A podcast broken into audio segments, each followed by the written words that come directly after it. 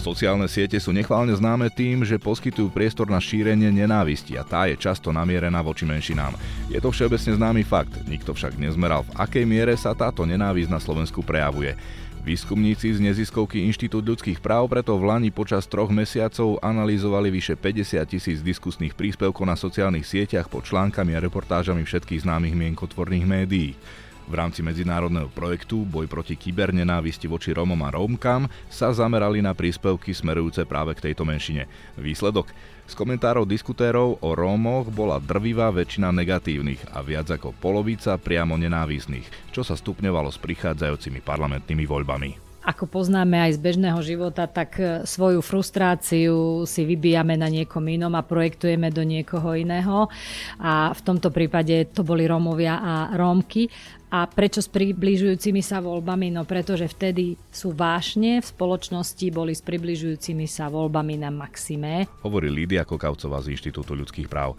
Najviac nenávisti voči Rómom na internete však bolo v oktobri, teda až po voľbách, čo prieskumníkov z inštitútu aj trochu prekvapilo, hovorí Peter Weissenbacher. Sme očakávali, že už tie vášne klesnú, len práve v tom októbri sa začali objavovať tie obsahy, ktoré spájali rómsku menšinu s nespokojnosťou s výsledkom volieb a to boli častokrát používateľia sociálnych sietí, ktorých by sme bežne zaraďovali do toho demokratického tábora, alebo ako sa z, mo, mo, niekedy nazývajú podľa mňa nesprávne e, liberálni, liberálni voliči, ktorí keďže boli veľmi nespokojní s tým výsledkom volieb, tak nejakým spôsobom sa snažili zvalovať tú vinu na, na Rómov a Rómky. A to nám ukázalo, že jednoducho ten problém, e, latentný rasizmus a rozšírenosť nenávisti a stereotypov jednoducho na Slovensku v tej spoločnosti je, je mimoriadne vysoká. Hoci šíriť nenávisť voči menšinám je trestné, Peter Weissenbacher konštatuje, že autory príspevkov sa postihu zrejme báť nemusia práve tých 56% tých, tých príspevkov o Rómoch a Rómkach sme zaradili do tej kategórie, kde je minimálne ako oprávnené sa domnievať, že by mohli byť nelegálne aj na Slovensku, ale treba povedať, že tá legislatíva je žiaľ ešte deravá. Čiže jedna z tých vecí, ktoré si myslíme, že by sa mali spraviť, okrem toho, že by teda mali byť o mnoho efektívnejšie tie pravidlá a najmä ich e, vyžadovanie zo strany e, tých firiem, ktoré prevádzkujú sociálne, sociálne médiá, je aj slovenská, slovenská legislatíva. Kde teda pramení toľko nenávisti voči Rómom v našej spoločnosti a čo s tým? Ja by som nechcela, aby ľudia boli z Rómov a z riešenia týchto problémov unavení, otrávení a podobne, ako to často robievame, že ach, veď to už dlho trvá, ach, veď oni sa nezmenia, veď je to stále rovnaké. Nie je to pravda. Ak naozaj by sme to chceli riešiť, tak by sme si ako prvé mali aj uvedomiť, že nie je to, keď to mám tak povedať, špinavý rómsky problém, je to problém nás všetkých, pretože takí, akí sú oni chudobní a ako žijú oni, Rómovia, sú to naši spoluobčania, no tak, tak sa na nás dívajú všetci ostatní. Počúvate podcast Denníka Pravda? Sprevádzať vás nebude Zolrác. Potom sa budem rozprávať s Lidiou Kokavcovou a s Petrom Weissenbacherom z Inštitútu ľudských práv. Na úvod teda možno, keby ste popísali ten prieskum, o ktorom sa rozprávame. V mesiacoch júl až oktober 2023 sme vykonali dátovú analýzu na slovenskom internete, konkrétne na sociálnych sieťach Instagram, Facebook, a TikTok, ktorej cieľom bolo zistiť úroveň alebo rozšírenosť a obsah nenávisti voči Rómom a Rómkam. No, skôr ako prejdeme k tým samotným výsledkom, tak možno teda logická otázka, že prečo? Prečo práve teraz a prečo takýto prieskum? Pretože áno, vo všeobecnosti tie nenavistné príspevky a tie prejavy voči Romom tam sú. No musím k tomu na dovysvetlenie povedať, že keď sme robili harmonogram toho projektu, tak sme samozrejme nevedeli, že budú predčasné voľby, čiže to nebol, nebol dôvod. Ale to, že sa to v tom období udialo, tak sa v tých výsledkoch aj ukázalo. No a ten dôvod, pre ktorý sme sa to rozhodli robiť, je, že ne, neboli takéto informácie, neboli takéto dáta k dispozícii a za veľmi dlhé obdobie a chceli sme nejakým spôsobom zistiť, ako, ako na tom sme, ako sme na tom ako spoločnosť, pretože my sa tejto téme venujeme primárne z hľadiska majority a vedeli sme na základe skúseností z iných projektov, z iných kampaní, že, že diskriminácia, rasizmus, šírenie nenávisti voči Rómom a Rómkam je veľmi rozšírené na internete, ale nemali sme žiadne dáta, ktorých by sme sa mohli chytiť. Že vlastne ani neviete v čase porovnať, že či to je stúpajúci trend, alebo ako sa to vyvíja. Práve, áno, to bol presne náš problém, že nemali sme nič, čoho by sme sa vedeli chytiť a to bol ten spúšťač, prečo sme sa tomu venovali a nie, nie nevieme, nemáme porovnateľné údaje. Môžeme povedať to, že samozrejme s tým, ako sa voľby blížili, tak to množstvo tých eh, nenávisných príspevkov stúpalo. To, to, to vieme povedať, ale nemáme to porovnanie napríklad s rokom 2022, ale máme ambíciu a dúfame, že sa nám podarí takéto niečo zopakovať v budúcnosti, pretože si myslíme, že to je, že to je veľmi dôležité a to porovnanie by sme chceli, by sme chceli spraviť. Prečo to podľa vás rastlo s tými blížiacimi sa voľbami? Tak samozrejme, vždy ako poznáme aj z bežného života, tak e, svoju frustráciu si vybijame na niekom inom a projektujeme do niekoho iného. A v tomto prípade to boli Rómovia a Rómky. A prečo s približujúcimi sa voľbami? No pretože vtedy sú vášne v spoločnosti, boli s približujúcimi sa voľbami na maxime, boli kampane, e, nie vždy bola tá kampaň čistá, nie vždy bola slušná. E, zo strany každej politickej strany. To znamená, že, že predpokladáme, aj sme si to tak vyhodnotili, že skrátka tá stúpajúca negatívna aktívnosť v tých príspevkoch bola spôsobená tou stúpajúcou emóciou spoločnosti, ktorá strana vyhrá, ktorá prehrá, či to budú naši, či to budú e, tí z protitábora a podobne. Takže e, je to vlastne kopírovanie emócií v spoločnosti, ktoré sa bohužiaľ prenieslo aj na Rómov. Preto sa pýtam, lebo v týchto voľbách nebola tá téma až tak pertraktovaná, že by to niekto prinášal z tých politikov alebo politických strán, ako to bolo v minulosti skôr. No, to áno, to je pravda, ale čo mňa osobne prekvapilo bolo, a čísla to samozrejme dokladajú, že september, október bol veľmi početný, čo sa týka tých nenávistných komentárov a teda príspevkov a bolo to v súvislosti s 500 eurovou odmenou za voľby. Ale je to veľmi paradoxné, pretože 500 eurová odmena za voľby bola v úvodzovkách výmysel politickej strany majoritnej, alebo teda normálnej politickej strany a schytali to v úvodzovkách Rómovia, ktorí boli toho obeťou.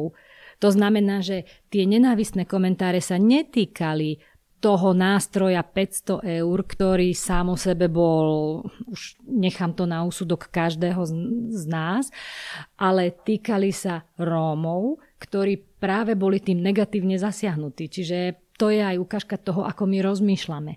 Že skrátka neprojektujeme svoj hnev tam, kde máme, ale tam, kde boli rovnako zneužití tí ľudia. Takže, takže to nám ukázalo ďalší paradox vo vnímaní publika na internete, že ako vníma aj takúto vec, že skrátka vždy z toho vidú tí Rómovia ako najhorší.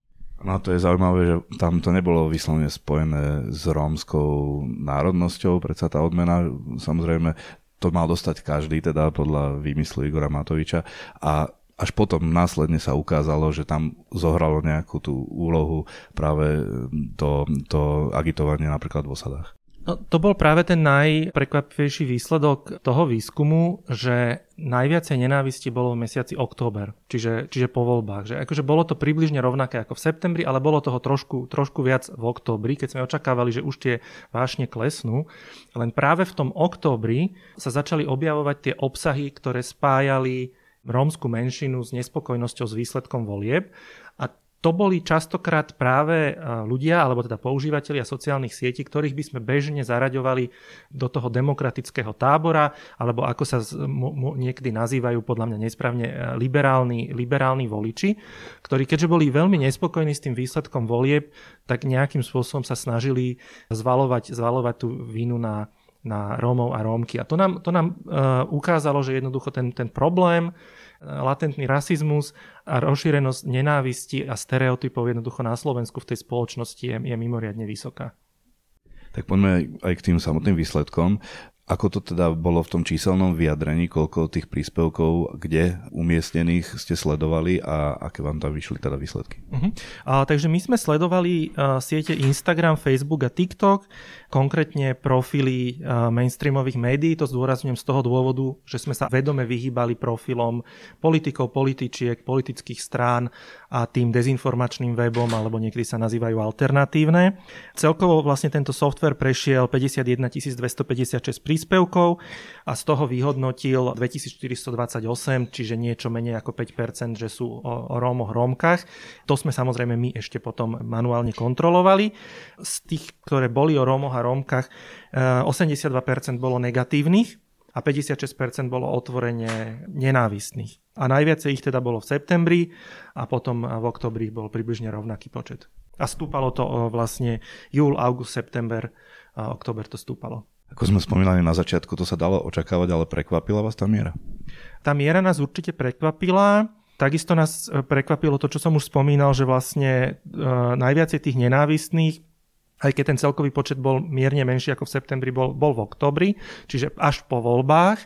A takisto nás prekvapilo to, že ako keby negatívne príspevky, negatívne komentáre voči Rómom, nenávisť voči Rómom sa objavovala v diskusiách pri rôznych typoch článkov, ktoré tieto médiá, médiá zverejňovali. To zďaleka neboli len články, ktoré by nejakým spôsobom sa týkali um, súžitia majority a, a, a minority. To mohli byť články, povedzme, o, o nejakých finančných problémoch štátu, o nie, nejak, nie, niečo v školstve, um, nejaká situácia niekde v regiónoch a nejakým spôsobom tam neboli explicitne spomenutí Rómovia a Rómky.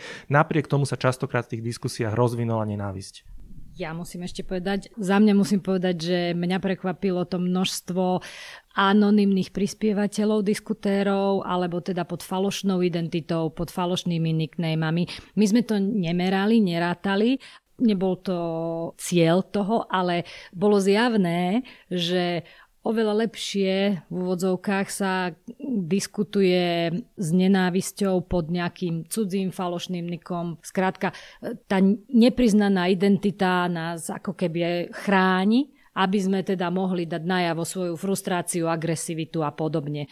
To znamená, že je to, je to fenomén, ktorý nie je dávny. Skrátka, s príchodom sociálnych sietí každý sa môže ukryť do nejakej bubliny a tam, tak povediac, chrliť nenávisť. E, ako novinár viete, že si to nemôžete dovoliť, pretože pod všetkým ste podpísaní, je to vaša práca, rovnako my si to nemôžeme dovoliť, ale keď nás zahaluje ten oblak anonymity, tak sme schopní vypustiť aj to z úst, čo by sme nevypustili. Ale tie príspevky majú možno niektoré aj ten trestnoprávny charakter, teda že už by vlastne išli proti tým zákonom, ktoré chránia e, ľudské práva a to si ľudia tiež neuvedomujú, že, že sú vystopovateľní alebo sa spoliehajú na to, že to policia nerobí dôkladne. Predpokladám, že tie dôvody budú kombinácia toho, čo ste, toho, čo ste povedali, ale áno, máte pravdu, práve tých 56% tých, tých príspevkov o Rómoch a Rómkach sme zaradili do tej kategórie, kde je minimálne ako oprávnené sa domnievať, že by mohli byť nelegálne aj na Slovensku ale treba povedať, že tá legislatíva je žiaľ ešte deravá. Čiže jedna z tých vecí, ktoré si myslíme, že by sa mali spraviť, okrem toho, že by teda mali byť o mnoho efektívnejšie tie pravidlá a najmä ich vyžadovanie zo strany tých firiem, ktoré prevádzkujú sociálne, sociálne médiá, je aj slovenská, slovenská legislatíva.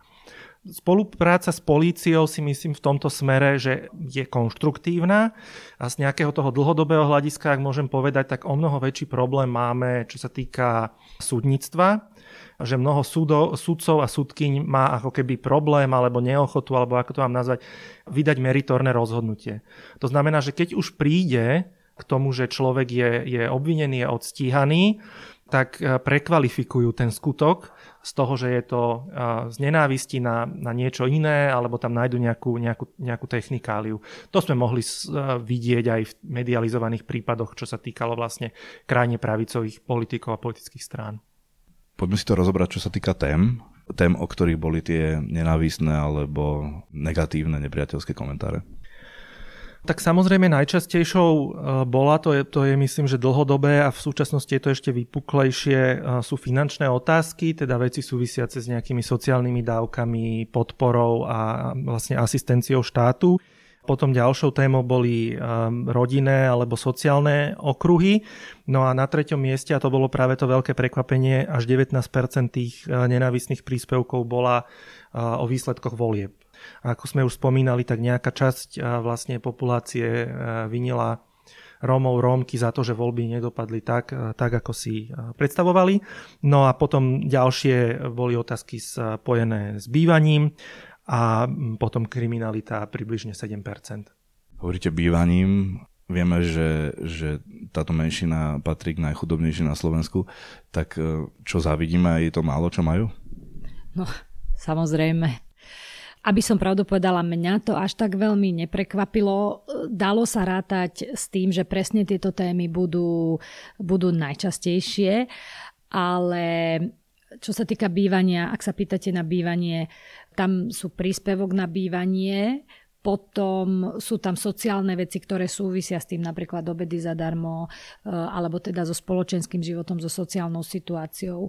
Tak je to tak, že bohužiaľ závidíme aj ten malý príspevok na bývanie, ktorý musia E, vyplatiť iba striktne, za striktne určených podmienok, keď osoba naozaj e, žije vo veľkej chudobe, nemá inú možnosť, nemá možnosť zárobku, prípadne je invalidná a podobne. Je to pár desiatok eur a aj to je predmetom závisti zo strany väčšinovej populácie s argumentom mne nikto nič nedá. No je možné, áno, môžeme to aj takto brať, že mne nikto nič nedá, ale ja by som im odkázala, ty takto nežiješ. Hej? A to, to sa samozrejme reťazí potom. Ja tak nežijem, pretože pracujem. Dobre, ale vám niekto prácu dá.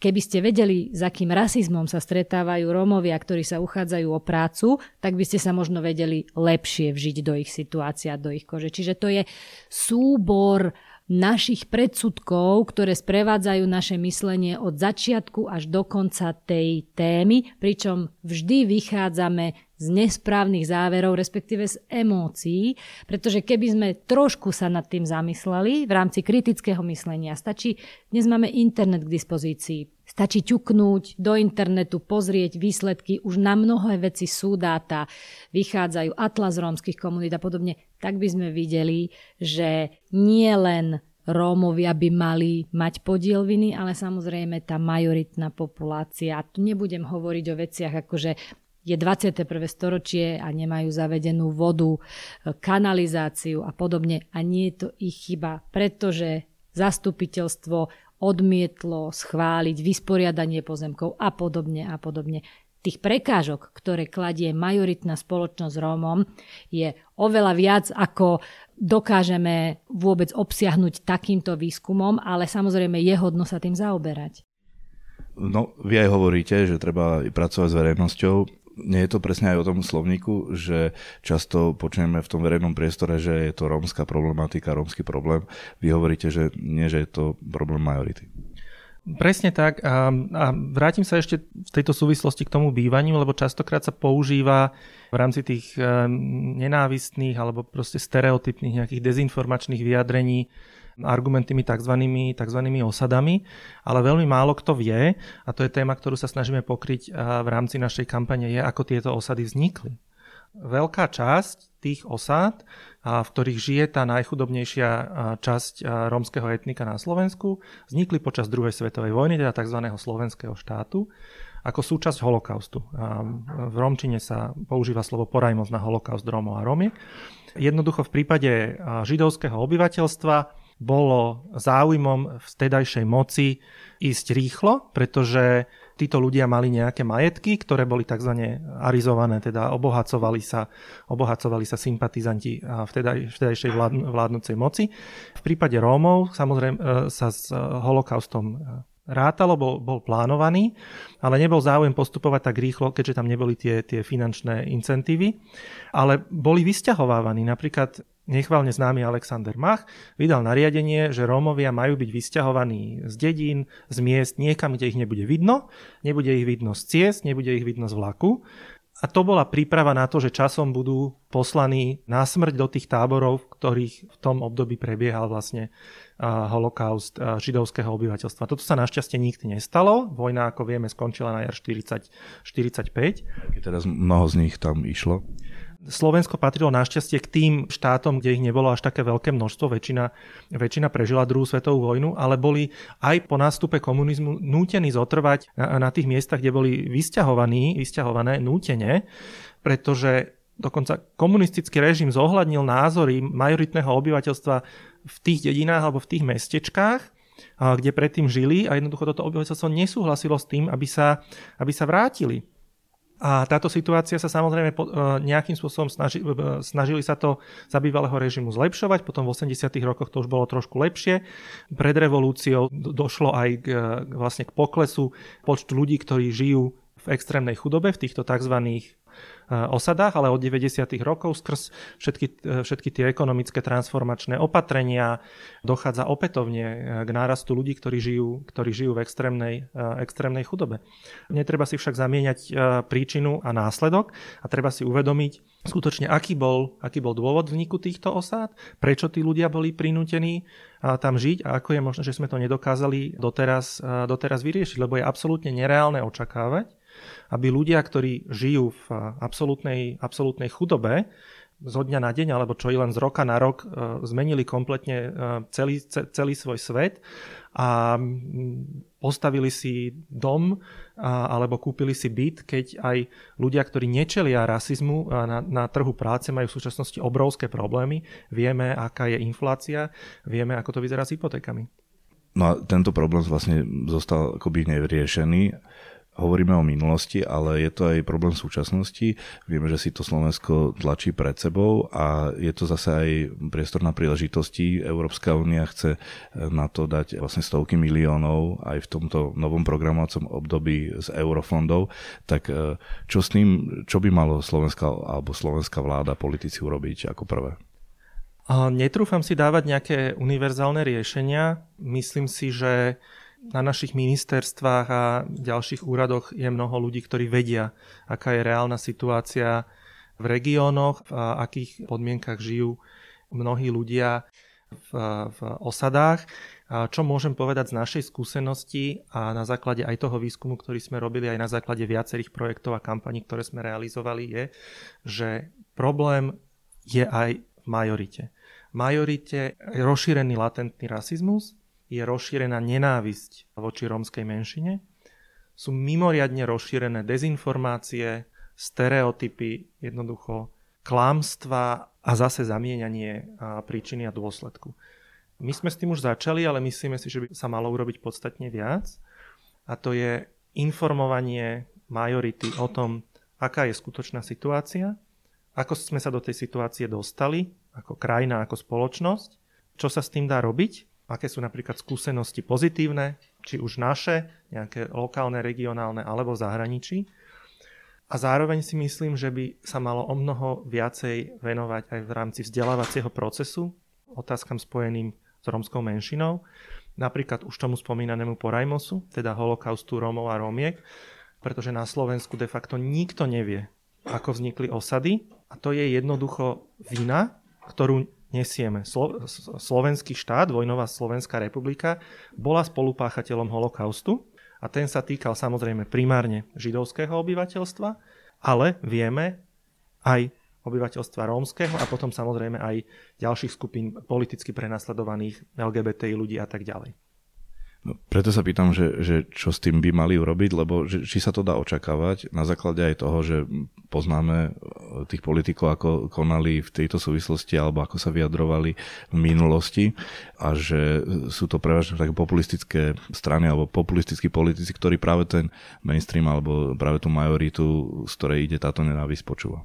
No, e, ja budem možno trochu expresívnejšia ako môj kolega. V každom prípade, ja by som nechcela, aby e, ľudia boli z tohto problému alebo vôbec z, Rómov a z riešenia týchto problémov unavení, otrávení a podobne, ako to často robievame, že ach, veď to už dlho trvá, ach, veď oni sa nezmenia, veď je to stále rovnaké.